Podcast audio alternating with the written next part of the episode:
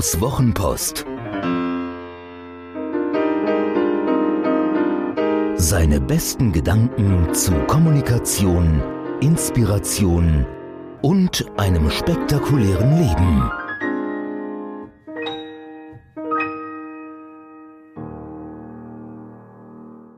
Toleranz hat die Faust in der Tasche.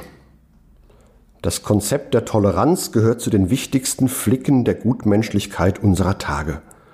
Wer auf sich hält, schmückt seine Multifunktionsjacke damit und rühmt sich ihrer, fordert sie von anderen, wenn sie zu seinesgleichen gehören wollen, und nutzt sie, die Toleranz, um Gut und Böse trennscharf zu unterscheiden.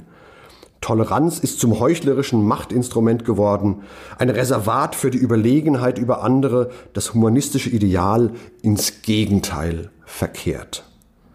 Vor Jahren war ich wegen Rücken in einer M R T-Röhre. Das ist nicht angenehm, denn zu der räumlichen Enge und dem Bewegungsverbot „Bleiben Sie mal bitte zwanzig Minuten ruhig liegen“ kommt die enorme Lautstärke dieses Geräts.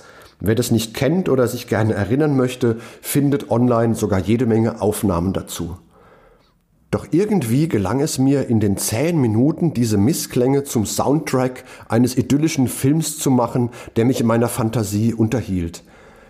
Ich flog über Urwälder und Berge wie ein Marvel-Superheld, tauchte in tiefe Wasser und schoss in hohe Höhen. Es war mir gelungen, mich nicht gegen den Lärm des M R T zu wehren, sondern die Klänge anzunehmen und so ein neues System zu schaffen, in dem die Töne einen anderen, positiven Sinn bekamen. In Toleranz steckt immer auch eine Wertung. Was ich toleriere, erlaube ich.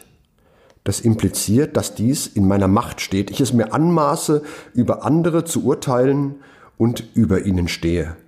Zugleich signalisiere ich damit, dass es mir missfällt oder wenigstens suspekt ist. Was ich mag, muss ich nicht tolerieren. Was ich toleriere, grenze ich von mir ab, und dann kann ich wegsehen. Das steckt schon in der Bedeutung des Begriffs tolerieren. Das heißt nämlich ertragen oder erdulden, also etwas aushalten, das ich gar nicht mag, das mir Angst macht oder das mir suspekt ist. Wenn ich dagegen akzeptiere, was du tust, trete ich dir ganz anders gegenüber.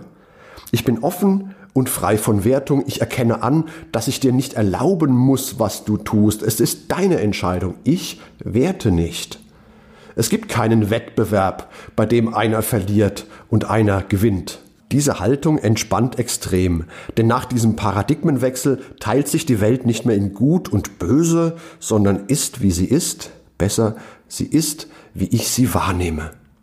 Alles andere kommt danach, und ich entwickle aus einer solchen offenen Haltung ungleich mehr Handlungsoptionen. Wenn die Staatsmacht mich auf der Straße mit zu hoher Geschwindigkeit misst, akzeptiert sie das nicht. Aber es gibt eine Toleranzgrenze, bis zu der ich straffrei davonkomme. Die Obrigkeit toleriert, dass ich etwas schneller fahre als zulässig. Er lässt mir die Strafe bis an einen willkürlich gewählten Punkt, ab dem das Vergehen so groß ist, dass es nicht mehr toleriert werden kann. Der Korthutträger auf der Fensterbank beobachtet die spielenden Kinder im Hof, bis es ihm zu bunt wird. Dann brüllt er sie an und fordert seine Ruhe. „Ich bin ja tolerant, aber irgendwann ist ja mal gut ohne ihr Bankert." Und das Schöne?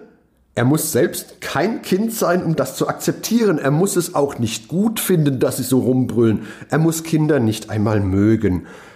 Aber wenn er akzeptiert, dass Kinder so sind, kann er sich entscheiden, sein Fenster zu schließen, die Eltern anzusprechen, ob sie nicht auf den Spielplatz ums Eck gehen wollten, oder warten, bis sie müde gespielt sind. Wie so oft darf Goethe unser Zeuge sein.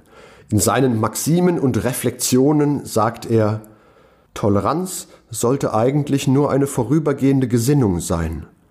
Sie muss zur Anerkennung führen. Dulden heißt beleidigen. Na gut, bevor wir uns die Schädel einschlagen, ist Toleranz als erste Maßnahme sicher eine gute Idee. Sollte aber ein Übergangszustand sein, da Toleranz ein Machtinstrument ist, keine Konflikte löst und keine stabilen Systeme schafft. Toleranz hat die Faust in der Tasche. Toleranz stellt Bedingungen. Toleranz ist eine Leihgabe der Starken an die Schwachen, die jederzeit zurückgefordert werden kann. Wo Toleranz herrscht, kann keine Liebe sein.